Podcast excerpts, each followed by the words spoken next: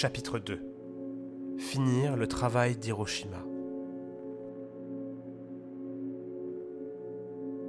Je longe les façades indifférentes de la rue Réaumur. La manière qu'elles ont de luire au soleil me dégoûte. Flaques de mercure répandues au pourtour d'un thermomètre surfacique étiré dans toutes les directions. Par l'est pénètre une lumière diaphane qui illumine pour un instant, pour un instant seulement, l'ensemble du corridor à ciel ouvert. Je me faufile entre les ruelles, contourne la place de la Bourse, débouche à l'angle de la rue Vivienne sur la rue Saint-Marc. Un nouveau bâtiment fige mes semelles au sol et met fin à ma marche en avant. Suis-je resté cloîtré si longtemps que je ne reconnaisse pas cet endroit? J'ai la certitude, diffuse du fait de mon amnésie, d'avoir emprunté ce chemin des milliers de fois. Pourtant, ce que j'ai devant moi n'a rien de semblable avec le souvenir, même lointain que je pense avoir su graver dans mon cerveau. Une banque. Que dis-je? Les mots me manquent-ils à ce point que je ne puisse vous exprimer mieux l'horreur de ma vision? Un blocos, aussi vitré dans sa transparence qu'il est nébuleux dans son fonctionnement, aussi cristallin qu'il est opaque à l'intérieur. Un monument érigé à la gloire de l'économie de marché moderne et du capitalisme devenu valeur humaine universelle. Un mastodonte, mi-centre commercial, mi-bâtiment industriel, une banque, en lieu et place de ma maison d'édition. Cherchant à éviter l'imposant pachyderme qui s'impose à mon champ de vision, je ne distingue dans la rue réfractaire qu'un enchevêtrement de boutiques de téléphonie, imbriquées entre des fast-foods bigarrés. La rue tout entière est engloutie par un monde qui m'est devenu étranger. Des kiosques protubèrent de la façade de l'institution bancaire, tous les deux mètres environ, pour permettre aux clients de retirer de l'argent afin de le dépenser ailleurs, hein. et, que cet argent revienne finalement à la banque euh, après la balade circulaire autour du lac des plaisirs que s'offrent tous les drogués du monde, haïssant leurs dealers moins qu'ils n'arrivent à s'en décrocher. Certaines de ces saillies de kiosques sont plus massives et parées d'un jaune très agressif. Je n'avais jamais vu ça. Il me faut m'arrêter un instant dans mon récit car je ne pense pas que vous puissiez me comprendre. Je n'ai euh, pas beaucoup de mémoire. Voilà. Je n'en ai jamais eu. Avant comme aujourd'hui. cela n'est pas nouveau. Euh, dire que c'est allé de mal en pire relève d'un doux euphémisme. J'ai l'impression d'être une coquille résonnant du vide de ses souvenirs, autant que cette rue monumentale propage l'écho de mes pas. Une coquille abandonnée par ses habitants. Je suis comme un, un fruit qui s'est asséché de son jus, de son cœur, de son corps, un olifant réverbérant dans les abysses assourdissants des résonances de mon système limbique. Oh Dieu, mais je me serais cru capable de reconnaître un lieu, ce lieu. J'ose croire que ma mémoire n'est pas en cause, mais que l'endroit, le paysage a changé à une allure qui ferait pâlir le concorde, cet oiseau qui avait en son temps relégué les autres volatiles au rang de crustacés laborieux, empêtrés dans une matière devenue soudainement hostile et gluante. Non, non, non, je, possède deux yeux entraînés, qui ont leur mémoire propre, logés derrière la rétine, et aucun d'eux n'a enregistré de scène conforme à ce que le monde m'offre désormais à la vue. C'est impensable. Finalement, transperçant l'espace-temps, quelque chose de familier déclenche un fragment d'ébauche de portions de souvenirs dans mon esprit. Une couleur et une forme. Aussi infime qu'un oiseau qu'on distingue au travers du feuillage épais d'une forêt au crépuscule du printemps. L'emblème de l'Ouroboros, en guise de poignée d'une porte minuscule, perdue dans l'Amazonie des commerces de cette rue, qui d'une même main odieuse donne à manger et retire de la bouche. J'accueille ce souvenir avec une immense gratitude. Vous, ne pouvez pas savoir ce que cela peut représenter pour moi, un, souvenir. Mais, ce n'est pas le bon mot. Euh, un, souvenir dans mon langage, c'est souvent un, débris de miettes de lambeaux, un petit morceau d'éclat de souvenir, le germe d'une graine d'amorce, une esquille d'os pulvérisée par la vie. Mais je reste constamment sur mes gardes. Je reste méfiant et fidèle à ma promesse. Les médecins me l'ont expressément ordonné. Les souvenirs sont nocifs pour moi. Je dois les laisser rejoindre la rivière tumultueuse qui les charrie par-delà la cascade de l'oubli. Sauf, sauf s'ils sont euh, utilitaires ou, ou strictement fonctionnels. Sinon c'est invivable, j'imagine. Alors oui, je ne peux que me réjouir lorsque j'aperçois la poignée entre là de notre Ouroboros mordant sa propre queue. L'Ouroboros, c'est un symbole de l'éternel retour, pendant du phénix, métaphore animale du caractère éminemment cyclique du temps. un emblème vert de jade, choisi par moi, par elle, par nous. En hommage à notre fascination, quasi prémonitoire alors, pour la cendre qui désigne la fin de chaque chose, tout autant que le début du tout. Aube et crépuscule à la fois. Le symbole des éditions est impossible à oublier. Original, seul entre tous. Unique. L'Ouroboros est ici une chimère, mi-dragon, mi-serpent, figure auquel s'ajoutent les ailes d'une cigale, et elle a la même posture, oblongue, que cet hémiptère quand il patiente, figé sur l'écorce d'un arbre. Mes yeux prennent même des teintes dorées et soudain scintille à leur surface un film de larmes, que seules causent les cendres quand, poursuivant mon exploration, ému de la façade de ma maison d'édition recroquevillée, j'aperçois cette inscription qui surmonte la petite porte en bois, les trois lettres O, D, P. Une phrase alors me revient à l'esprit, morceau de glace s'échappant du joug de l'iceberg pour remonter impunément à la surface, dressé comme une épée triomphante. Il n'y a pas de CDK sans ODP, il n'y a pas de chronique de cache-gare sans odeur du papier, sans ODP. Ce souvenir, esquis du passé, s'accordant avec la réalité physique de la rue parisienne, me procure une joie intense et éphémère, propre à toute résonance entre l'immanence et la transcendance. Immédiatement, pourtant, des signaux d'alerte viennent me rappeler à l'ordre et sèchent les embryons de pleurs que j'avais.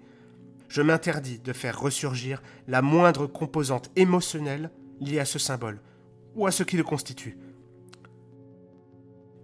Factuellement, je sais pourtant que j'ai trouvé ce que je cherchais dans cette rue impersonnelle, car, comme les pharmacies ont leur serpent d'épidore entrelacé avec la coupe, ODP s'articule autour de cette cigale hautement symbolique parée du plus beau des vers vert émeraude, vert de jade, qui lit et annonce ODP.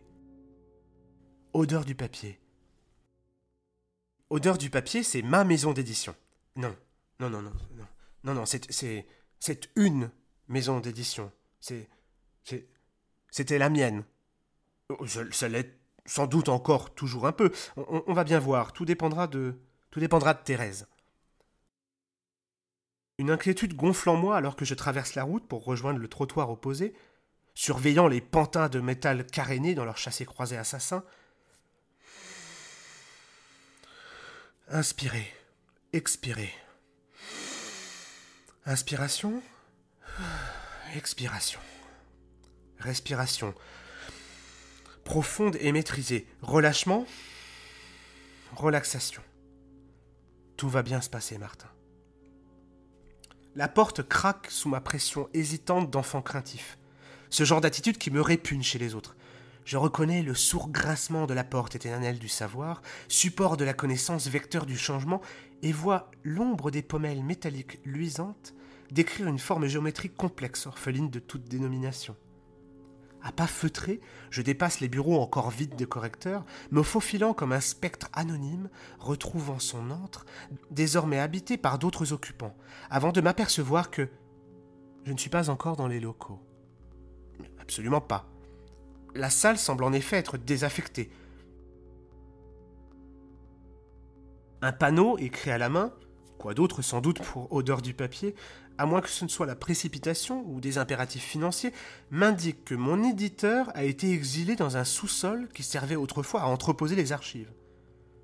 Descendant les marches, m'engouffrant dans une cave, je sens l'humidité frapper mes narines, entr'ouvre la porte, glisse devant deux silhouettes que j'aperçois à peine tant la lumière souterraine est faible. Je les salue à la hâte et poursuis ma route dans ce repère troglodytique d'un autre âge. Les locaux sont si exigus qu'après avoir fait quelques pas seulement, je me retrouve devant la porte de la directrice. Je ne peux m'empêcher de faire grincer mes molaires et de serrer les dents avec amertume, constatant combien l'espace alloué à la création littéraire est maigre en comparaison de cette banque rutilante qui a phagocyté tous les bâtiments attenants, dans le silence total et l'absence de révolte que commande son architecture parfaite et le mirage de sa transparence.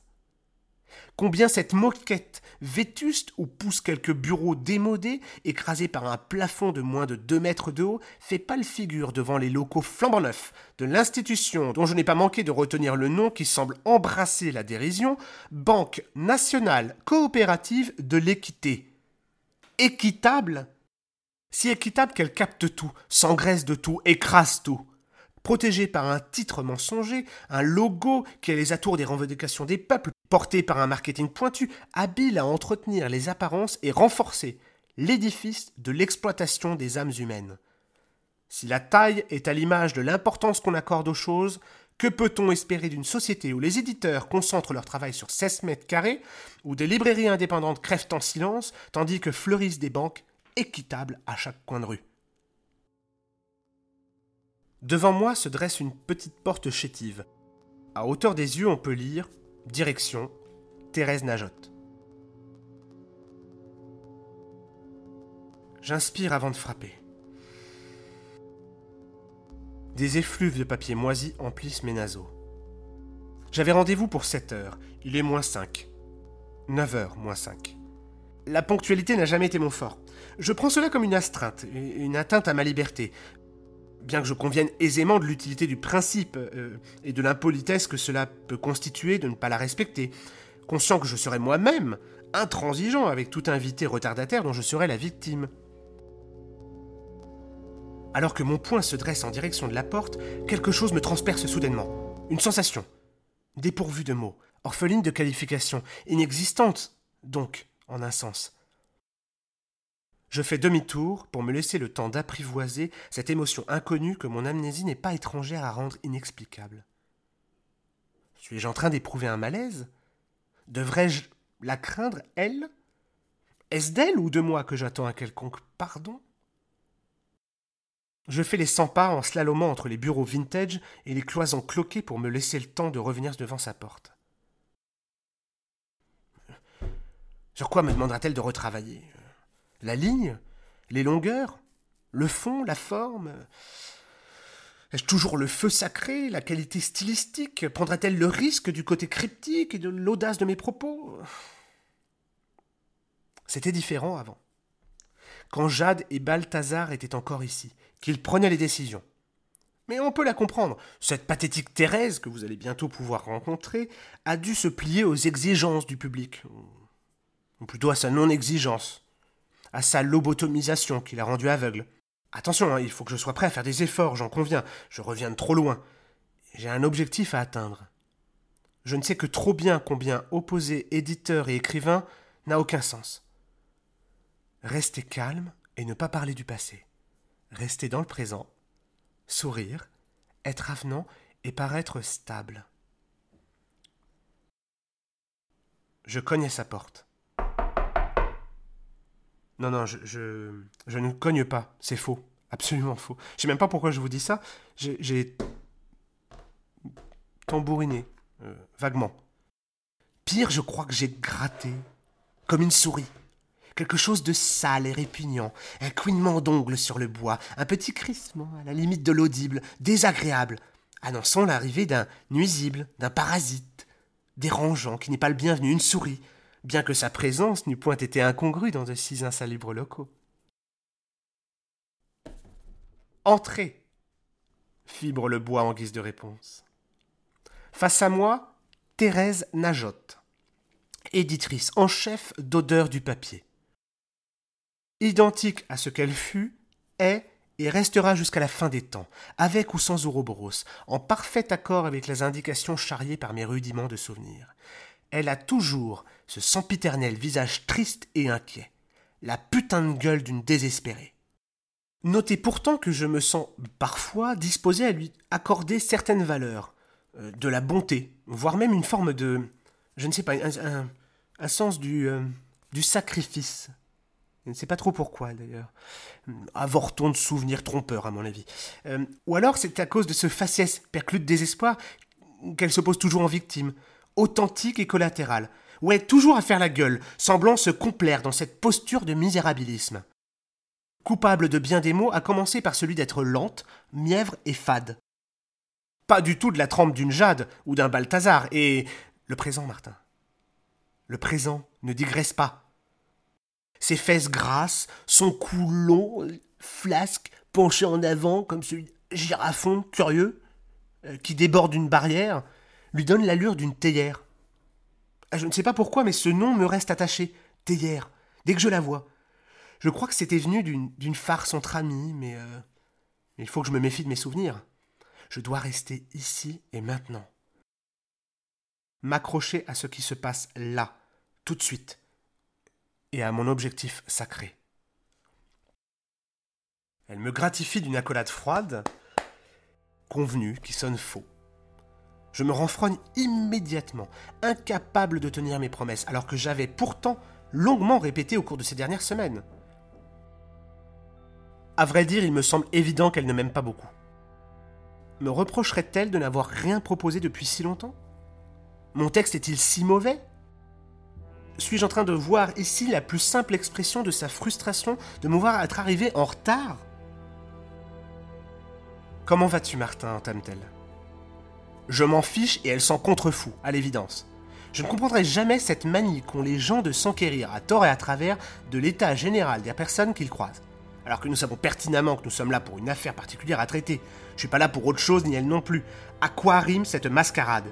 Et puis, comment vas-tu, Martin? Non, mais on peut poser ainsi de telles questions? J'ai même l'impression que c'est ironique. On ne devrait jamais demander ce genre de choses à autrui, à moins d'être réellement disposé à tout entendre. Si c'est pour instaurer un climat de confiance et de sympathie entre nous, je peux vous dire tout de suite qu'elle se fiche le doigt dans l'œil. Lâchez-moi, espèce de harpie Voilà ce que j'ai envie de lui dire. J'ai pas dit. Pas aujourd'hui. Pas d'éclat, Martin. J'en ai déjà trop fait, il faut que je me surveille. Ma liberté tient un, un fil. Tout va bien, restez calme. Liberté conditionnelle. Ce manque de courage et cette épée de Damoclès qui pèse sur moi transforment ma diatribe virulente en un conformisme baveux de flagornerie. Ça va, Thérèse? Bien. Tout va bien? Revenir. Je suis content de revenir. Voir. Et de vous voir. Tu sais que tu peux me tutoyer, Martin. Je... Je... Mon discours n'arrive pas à se structurer. Remercier. Je... Je voudrais vous remercier pour... euh, patience. Pa- votre patience et... euh, euh, fait beaucoup. Et pour, pour tout ce que vous avez fait. Beaucoup. Vous... Vous avez fait beaucoup, beaucoup. Vous avez... Je... Je... Je ne comprends rien à ce qui se passe. Je n'arrive pas à m'exprimer. Les mots s'entrechoquent. J'ai deux langages, deux voix. Je, je vais bien maintenant. Je, je, je ne vais pas vous décevoir. Vous décevoir. J'ai... J'ai... J'annonne et balbutie, je le sens et ça me rend fou. Je suis tourmenté par des pensées contraires, incertain de ce que je veux dire, agacé d'entendre des mots qui ne sont pas les miens, tiraillé entre ce qu'il faudrait dire et... Merde Mon esprit tourne trop vite, je voudrais exploser et dire des choses. Il est déchiré, lui, moi... Il est déchiré entre la sincérité violente et les convenances mielleuses. Et je ne sais pas vraiment quoi choisir. Ne pas penser au passé, a dit le médecin. Vivre le présent. Se reconstruire. Ça sera dur, je ne vous le cache pas. Je et il se mélangent. Nous, nous sommes en conflit, perdus tous les deux. J'ai. J'ai. Je. Thérèse, j'ai beaucoup écrit.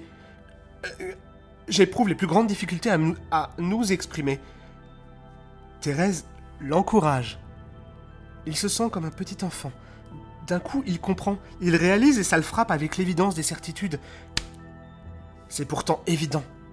Ça fait des mois qu'il n'a pas parlé. Des mois. Des semaines qu'il n'a pas ouvert la bouche pour autre chose que boire, manger ou geindre de douleur. Des années que les mots qu'il prononce n'existent qu'à l'intérieur. Des mois que personne n'a véritablement entendu sa voix autrement que sous forme de monosyllabes, de grognements pour commander du café, de l'eau ou une quelconque victuaille. J'ai cru au début que c'était des discours contradictoires entre devoir dire et vouloir dire, mais ce n'est même pas ça le problème. C'est pas uniquement cela. Je ne sais plus tout à fait parler. Je, fais des, des fautes de conjugaison, de grammaire. Rien ne fonctionne. Mes, mes phrases sont sibyllines, faites d'onomatopées, de portions de phrases, mises les unes à côté des autres, concaténées sans réel lien logique, ni régies par la grammaire, échappant aux usages normés de la logopédie. Je prends une inspiration profonde et tente de me ressaisir. Je. Je. voulus prendre. Temps. euh, semer et récolter. euh, euh, manuscrit. Polir les diamants. Toutes mes idées se mélangent et s'entrechoquent dans la bouche de mon handicap orthophonique. Il entend des mots dans sa tête. Et, d'autres, en écho, qui sont déjà sortis d'un orifice qui lui était devenu parfaitement étranger. Ma bouche n'était devenue qu'un vulgaire organe, dédié entièrement à la consommation. C'est effroyable, comme un écho, des réverbérations sur les parois de son tunnel de fleurs intérieures, touffues et étouffantes, le souvenir de mots prononcés par un autre, et ceux auxquels je pense. Allez, vas-y Martin, ça va aller. On va discuter, m'encourage l'éditrice. Il pense que Thérèse se moque de lui. Elle a le sourire engageant de ces individus qui se moquent intérieurement des handicapés, mais qui les plaignent pourtant en société. De ceux qui, perclus par la honte autant que par la peur, n'ont pas le courage de cracher leur haine et leur désir d'ostraciser ceux qui sont frappés par la différence. Je lutte pour me remettre d'aplomb, pour affronter cette théière dérisoire qui ose avec moi cette posture faussement charitable. Quelque part, au fond de moi, surgit la pointe du souvenir de ma diction passée. Elle dessine un maillage de nouveaux mots, formant un nuage étoilé de phrases plus justes que je parviens à relier pour former des constellations porteuses de sens. Car c'est bien cela le langage. Petit à petit, oui, malgré tout, avec l'espoir et le calme qu'il s'impose, il s'aperçoit que tout devient relativement cohérent, et ça me rassure, ça nous rassure. Savoir et reproduire, ce n'est pas la même chose, mais ça revient. Patience, mon pauvre vieux. Il est très fort à cet instant car il ne se laisse pas envahir par la déception et la difficulté de la tâche à venir. C'est là que je vois que ça va beaucoup mieux. Je, vois qu'il est positif et plein d'espoir. Laissez la honte et son ego de côté. Oubliez la culpabilité latente et immuable, lui dit la voix. C'est bien que tu sois venu, Martin. Je serais passé chez toi, tu sais. Je. j'ai. Je. j'ai. J'ai voulu. revenir. ici. Euh, moi, ici. Je scande les mots, les martèle sauvagement pour assurer le sens et prouver ma maîtrise. Je comprends, je comprends. La théière semble mal à l'aise. Bancale comme un ustensile mal dessiné par la nature, elle se réajuste sur son fauteuil pour éviter de déborder et de répandre son miel liquoreux sur la moquette qu'elle souille chaque jour. L'anxiété, elle, me reprend. Je crains que mon manuscrit, euh, euh, euh, son manuscrit, notre manuscrit, ne soit trop. trop complexe. Ah, j'avais pourtant choisi un texte très ironique, comique, presque grand public, moins rébarbatif que certains autres de mes écrits, euh, ouvertement contestataires, car je, suis un contestataire. Dans Finir le travail d'Hiroshima, euh, la critique du monde contemporain est extrêmement subtile, euh, sous couvert de sarcasme, de sorte qu'elle ne peut induire que l'humour. L'humour noir, certes, mais qui n'aime rire du mal qui arrive à autrui.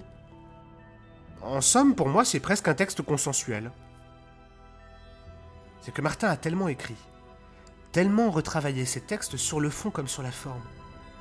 Du fait de ses tourments, euh, entre sa voix propre, son instinct et le respect de ce qui semble devoir être correct et publiable aujourd'hui. Du temps de Jade et de Balthazar, c'était autre chose.